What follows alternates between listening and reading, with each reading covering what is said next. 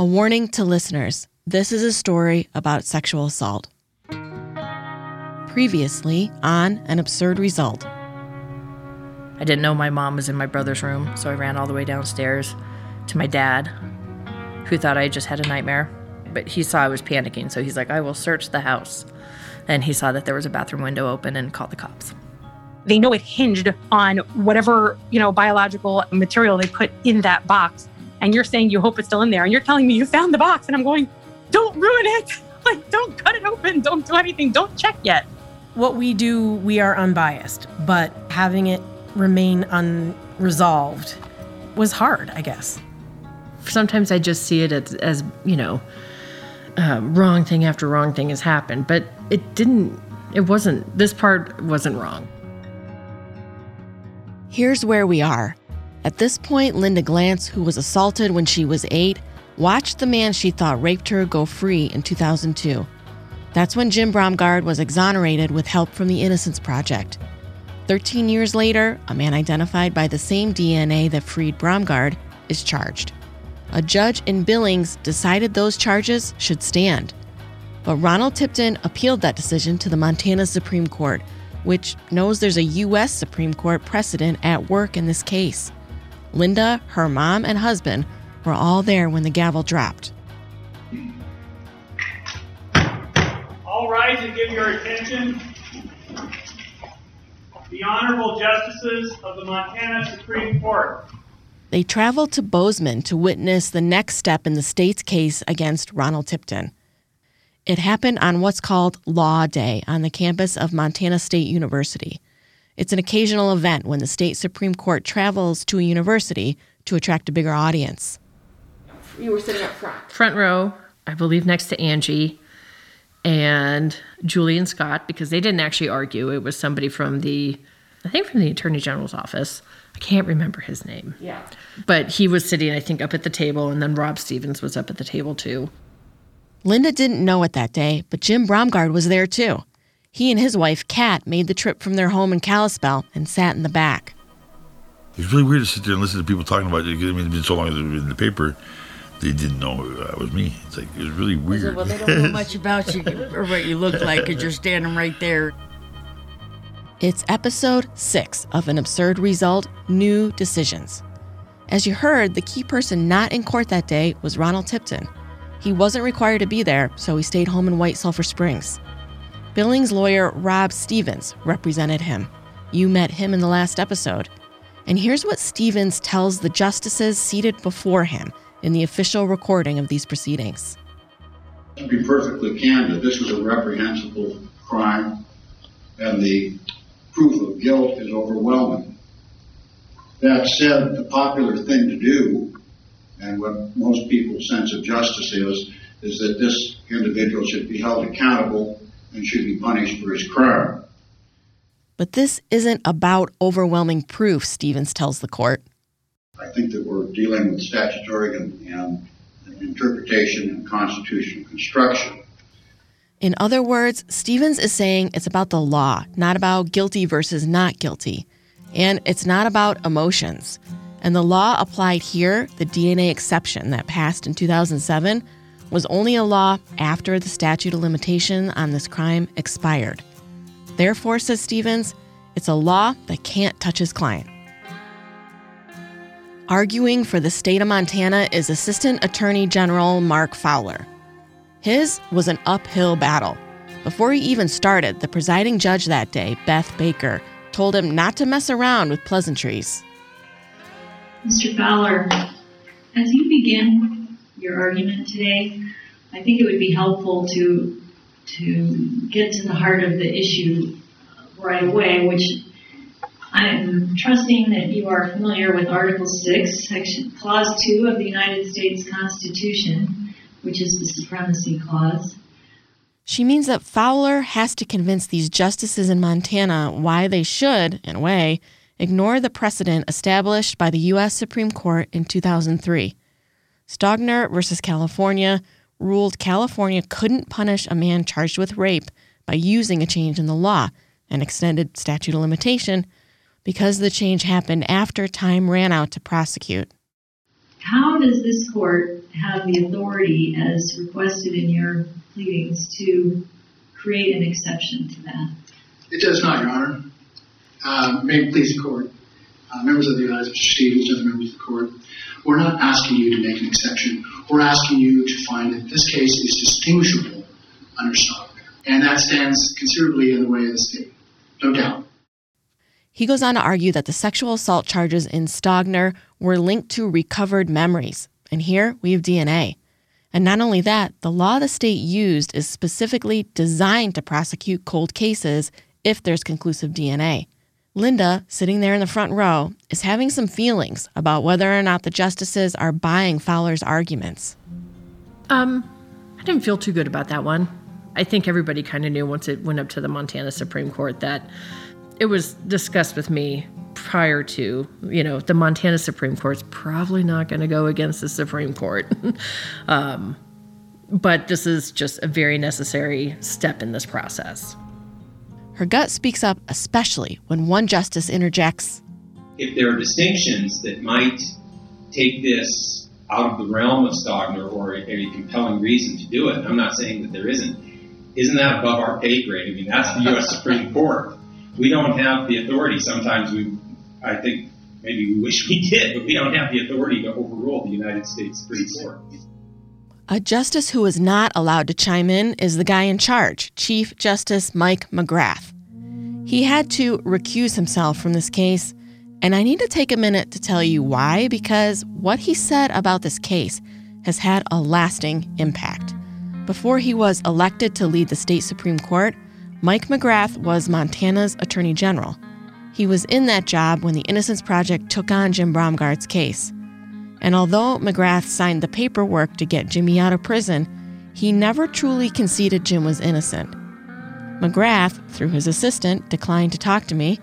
He did, however, go on camera for that court TV documentary that aired in 2006. That was four years after Jimmy got out. The DNA clearly wasn't Mr. Bromgard's, but that doesn't exclude him necessarily from committing this crime. In 2002, DNA tests proved that Jimmy Ray Bromgard, who has spent the last 15 years in prison, is innocent.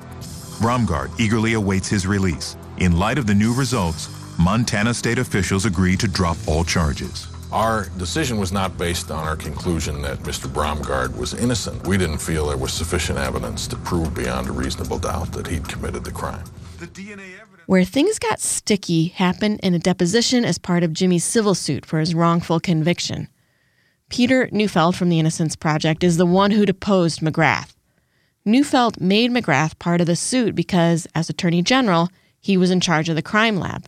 McGrath was Arnold Melnikoff's boss, the man who testified in Jimmy's trial that the chance of anyone other than Jimmy raping the eight year old victim was 1 in 10,000. That turned out to be bad math on top of bad science. When McGrath didn't call for a whole scale audit of Melnikoff's work, especially in hair forensics, Neufeld interviewed McGrath on the record. I have the transcript of this deposition, and I'm not sure if jarring is a strong enough word for it. It borders on shocking.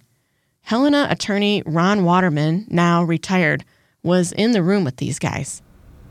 I was to a degree surprised as to how defensive Mike was over the possibility that mistakes had been made. Ron Waterman was Jim Bromgard's Montana based attorney in the civil suit and did a lot of the negotiating on Jim's behalf. But it was Neufeld who took the point on questioning McGrath. In the transcript, he relentlessly presses the attorney general to admit Bromgard's innocence. McGrath takes many, many pains never to go there. Waterman says he could see McGrath's wheels turning. I think Mike understood that if he conceded the role that the crime lab paid, that he had a whole lot of unpacking of cases to do. And, you know, although they did a quote audit, in fact, they, they really didn't. In the deposition, McGrath suggested maybe the older sister was promiscuous, and the underwear in Linda's room that has the DNA actually belonged to Michelle, who was 11 at the time of the rape. McGrath also theorized the semen got there after the mom and dad had sex on their little girl's bed. Peter Neufeld picks it up from here. And then, and then what I, I guess when he got to his his, his the deepest depths, uh, uh, frankly, of McGrath's own lack of ethics and lack of morals uh, in this context, was when he suggested that uh, perhaps the semen left on this little girl's underwear wasn't deposited by the rapist at all, but could have been deposited by the little girl's father, who was involved in pedophilia and incest. Also, just as an FYI, at the time of McGrath's deposition, DNA had already ruled out members of Linda's family. And, you know, immediately I thought, I'm a father. And if my little girl had been raped, and I would just be, I mean, so upset.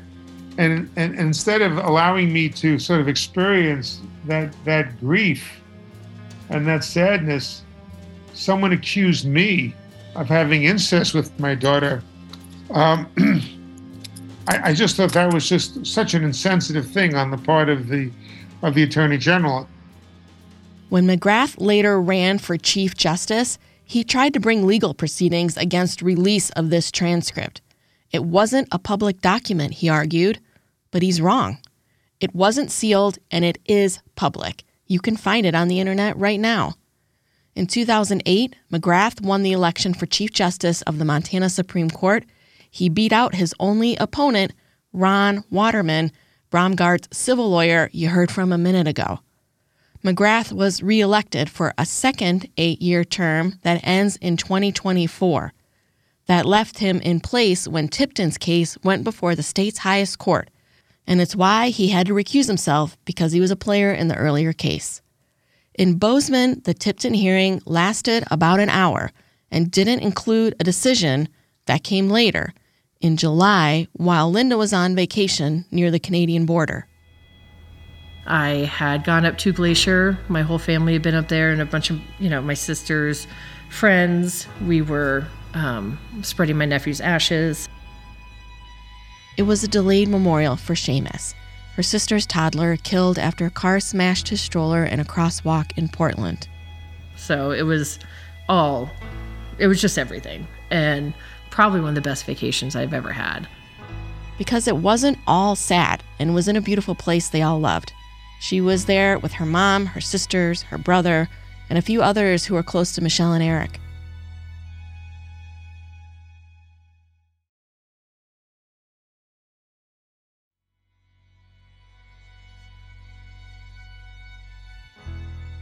After hanging out in Glacier, Linda did what she sometimes does. She likes to travel by herself every now and then, so she decided to take a few extra days and drive to Coeur d'Alene, Idaho. And it was, I want to say, within an hour of me leaving for Coeur d'Alene, um, I got the phone call. So.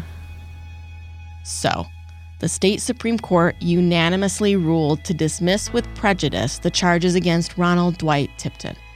Dismissing with prejudice means the state can never charge him again for this crime. It means he would not go to trial, much less prison, as Jim Bromgard did. Linda would not get to testify against Tipton, as she absolutely hoped to do. Even though she saw it coming, it was a huge blow. And yet, she still had a very real reason to hope. The state had one more option to pursue against Ronald Tipton it could petition the U.S. Supreme Court to re examine Stogner versus California in light of this case. The person deciding whether or not to go for it was the Attorney General of Montana, Tim Fox. You know, I feel strongly that uh, the California case is outdated and that the, the law needs to catch up with the science. Fox is a Republican who ran unsuccessfully for governor. Before term limits kept him from running again for AG, he made this case a priority. He also made it personal. He called Linda on her cell several times. He and the Montana Solicitor General, a guy named Dale Schowengerdt, also drove to meet her at a title company in Livingston where she worked at the time. That was a little nerve wracking for Linda. Yeah, yeah. So they and we were trying to figure out like a place to meet, but you know he's the attorney general. You can't just walk into a coffee shop and um, hope to not get un- in, interrupted. And so I was like, God, my house, but that's like, I don't know. Like I don't know if I I don't know if I can have like you know people in my house. and anyways, it was a little bit. Uh, I was like, you know, what what if my cat jumps on his suit? so I just didn't know. With Linda and her family, with anyone else who asked, Tim Fox forcefully backed his decision to keep going, to do everything he could to get this case in front of the Supreme Court and to convince Linda she might still get justice. Obviously, this case was um, important to everybody, uh, certainly law enforcement, um, and certainly our office. Uh, but we, we know just from experience that the victims of violent crime, uh, you know, want to see some justice. They want to see some closure, and for Linda and her family, they had to relive this multiple times, if you will. And certainly uh, Linda had to live with it throughout her life. She was eight years old when this uh, very heinous crime was committed against her. And I felt that I had a responsibility and indeed a duty to personalize our involvement and communicate directly with her. Actually, um, he uh, also left me with one of his uh, coffee cups and it was so funny because I was in a closing and I was sitting there, I was, you know, drinking coffee. And, and the woman I was closing with goes, Where did you get that coffee cup? That's one of like Tim Fox's coffee cups. And I was like, Oh, he gave it to me. I'm working with him on a case. She goes, What? I work for him. And I was like, Oh, I'm Linda Glantz. And she goes, Oh my gosh, our whole office knows who you are. She goes, We all love you. And it was like such this beautiful experience. It was such such a neat thing to have happen. And just this really lovely random woman saying, you know, we are all like really, really working on this for you. Because one thing I think people don't realize is even as the victim in these cases, people are going to talk to you about it, but you have no involvement in the real process. They could do all of this without ever meeting me or talking to me. Um, and I, I, think part of it is Linda. Um, yeah. Yeah. She's just such an amazing person. That last voice, that's Dale Schowengerdt. He was general counsel for Montana and the one who'd be doing the state's heavy lifting on this case from here on out. He went with the attorney general to meet with Linda too, and he was especially moved as he got to know more about her. Her story is incredible. The way that she has overcome this horrific thing that, I mean, you know, when Tim Fox and I went to meet her, um, for the first time. I didn't really know what to expect. I talked to her on the phone a couple times, but uh, you know, I, I, had no idea what to expect. But but she was just such an, it was such an amazing um, testimony to sort of the human spirit and the ability to overcome and and what she's she's she's she's fantastic as you know you've talked to her and she's this is something that she lives with but she doesn't let define her and and she's really, I think, a beacon of hope to other other victims. Dale got to work drafting what's called a writ of certiorari. It's kind of like an appeal to the Supreme Court. To succeed, it needs at least four justices to agree to take another look at whatever one of its precedents a lower court applied. Montana, of course, wanted the court to examine the 5 4 Stogner ruling, which came down in 2003. The court doesn't move a lot of these requests forward. It doesn't love revisiting something it already decided. But Montana's request did have significant support. 18 states signed on in an official brief submitted by Virginia as part of this case. National victim and child advocacy groups supported it too. Here's Attorney General Fox. This was a great case to challenge Stogner because of the way in which DNA evidence has evolved over the years. Uh, you know, when it first came out, it wasn't perfect science, uh, but it's getting better and better. In fact, in, indeed, now we can use uh, genealogy and comparison DNA to build family trees and to identify people even long after they've died. You know, in the Stogner case, essentially uh, there was some belief we were uh, changing the rules, if you will, right? And that someone that uh, may have committed a crime some time ago uh, should not have to answer to changes in the law. But in this case, really the only thing that changed was uh, the science and our ability to very exactly identify the perpetrator of a crime. Uh, in a way that didn't exist when uh, Stogner was decided. As she did after hearing Ronald Tipton's name for the first time, Linda anxiously, maybe obsessively, checked for updates. I knew my case number um, and would look up just kind of where everything was on the Supreme Court website daily. Um, we had an idea when decisions were coming down. And so they're like, well, we're expecting a decision Tuesday or Wednesday of next week because of whatever holiday. And it didn't come down on that Friday, so it came back on Tuesday. Dale Schowengerdt called her first. And he said that they hadn't, that they decided not to hear our case. When I um, called Linda to give her an update about the case, but you know, she handled it like Aunt Linda does. She said, "Well, we gave it our best," and she, you know, I so appreciate what uh, the Attorney General's office did, and, and and you know, we can't can't do anything more than that. And it was it was it was Linda being Linda, but it was a really hard call to make, and it was it was I so wanted it to be a different result. She knew on that call it was over, and it was a lot harder than she thought it would be. She kept it together until she hung up. And I started crying immediately, and I was like, I knew that this was the most likely outcome. But I'm still like really, really upset about it. Again, I was at a fairly stressful job that was hard to leave. So I just went into my um, manager's office and said, Listen, I just got, you know, this news. I'm pretty upset. I'm just going to keep my office doors closed and not answer my phone, but I'm still going to try and get some work done today. And eventually I went into her office. I was like, I can't, I can't be here. So I left and then I can't remember if I called Tim Fox or if he called me. Um, I was, I think I was kind of a mess at that point. um, I felt kind of bad. I, uh, but we talked a lot about it, and he, he was super disappointed. We all were. But that's one of the toughest calls I've ever made. I remember there was a, a dead pause for a moment, um, and she was trying to collect herself, and and um, actually I was trying to collect myself too, and I was just trying to be reassuring to her and and um, let her know how much I appreciated her, and I still do. I think uh, after this COVID 19 goes, goes away and after I'm done being AG, it looks like, um, I'll hopefully stop in Livingston and have a cup of coffee with Linda um, because I admire her very much.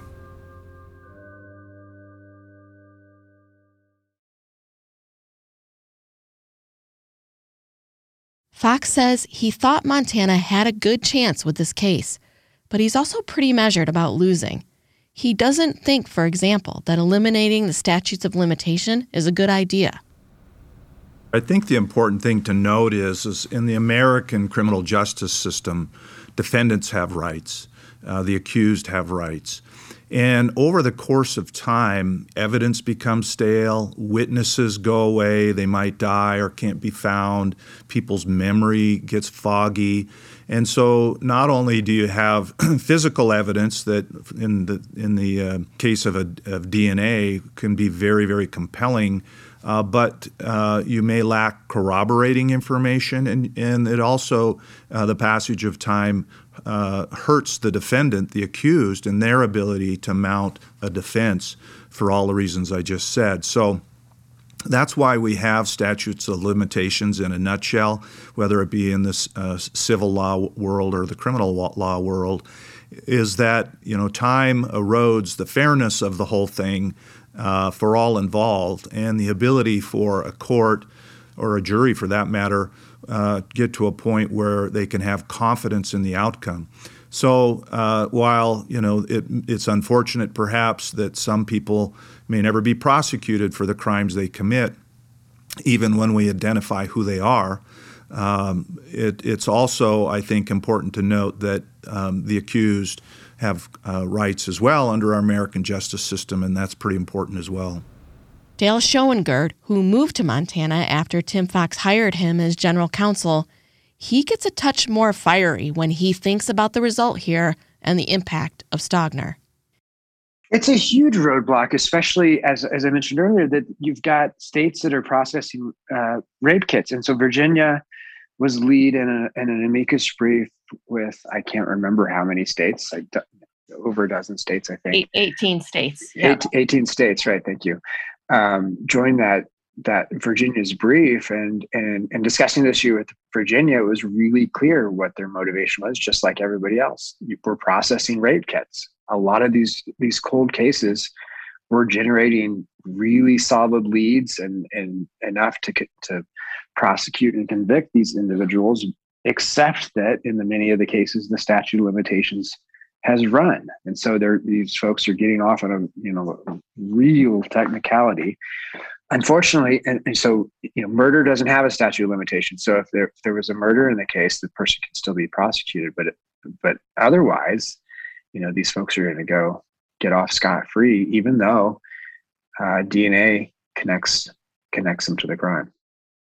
Here's Scott Twito again, the Yellowstone County prosecutor who made the call to charge Tipton in 2015. I thought we were really gonna. I thought we were gonna reverse Stogner, which would have been what a great thing for all these child, you know, victims out there to get rid of that nonsense as these states, as technology develops, that you can go back and states can go back and prosecute these folks for these horrible crimes. And so I thought we had a good shot. I thought it was a perfect, I thought Linda's case was a perfect case to overturn Stogner. So I was never, never defeatist, never thought that we didn't have a good chance until we just didn't get the writ. It ended with a non decision decision by the U.S. Supreme Court. It ended with a quiet thud. It ended with Stogner versus California remaining the under the radar end of the line in prosecuting cold case rapes, even those with conclusive DNA proof. And that hurt. It hurt Linda, who took a long time to get to the place where she wanted to talk openly. She wanted something meaningful to come out of what happened to her.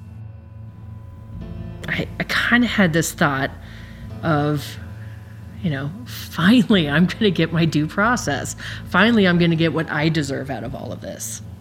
Which at that time, I maybe I thought the what I deserved, quote unquote, part of it was, you know, going to DC and hearing my case in front of the Supreme Court because that's what it had built up to be.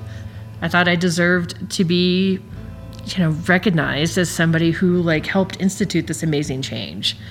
And I don't go around thinking I, you know, deserve this or I deserve that. That's not really in my nature. I don't have this huge ego about myself, but there's there is something but there is there was a part of me who was finally like thinking like well this is this is what it's coming to and this is what I deserve um, and I think that that has been kind of a hard part to realize um, until I got your email about wanting to start this process. I remember just kind of feeling like dead in the water. Just, you know, why one of the biggest effect, effects it had on me was just kind of letting the whole process go. And I didn't want to, but that's what I had to do. I was like, what, at this point, how do I make this story known again now that I can't do it through this huge publicized process? Like, what do I need to do now? But I just couldn't move on. I just was so. I just got into this headspace of, well, you know, if it didn't go past the Supreme Court or into the Supreme Court, nobody's going to want to hear about the story that ends with a dull like thud. No one's going to want to hear this part of the story. What happens afterwards? Actually, something kind of amazing happened. It played out after Linda did something she'd been thinking of doing for years. She contacted Jimmy Bromgard.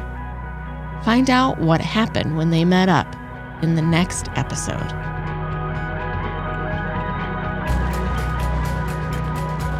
An Absurd Result is a production of Mopac Audio. It's reported and written by me, Jule Banville. Executive producers are Jonathan Nowzaradan and Jonathan Beal. Sound editing by Robert Williams. Music by Nick Bomarito. We had production help from Shannon McGarvey and Chris Moss. For more, visit absurdresultpodcast.com and follow us on social media at Absurd Result Pod. Special thanks this time to Shaylee Ragar, who recorded that interview with Tim Fox when I got stuck on an icy highway on the way to Helena. And here's another adventure in reporting. It happened on my call with Dale Schowengerdt, former general counsel for Montana. I'm always thinking about, you know, being a parent and relating to this story. It sounds like that was the case for you too. Absolutely. I mean, you know, it's like I, you know, I, it, I still think about it. You know, just checking the windows, and it's like, gosh, you mean, and and also wonder, boy, would I have handled it as well as as Linda's parents? I don't know. I mean, How many kids? I've got nine. Oh my God. Yeah, I'm so sorry to react that way, but holy shit. Every everybody does. I'm sure. I'm sure. I'm sure. Thanks for listening. See you next time in the final episode.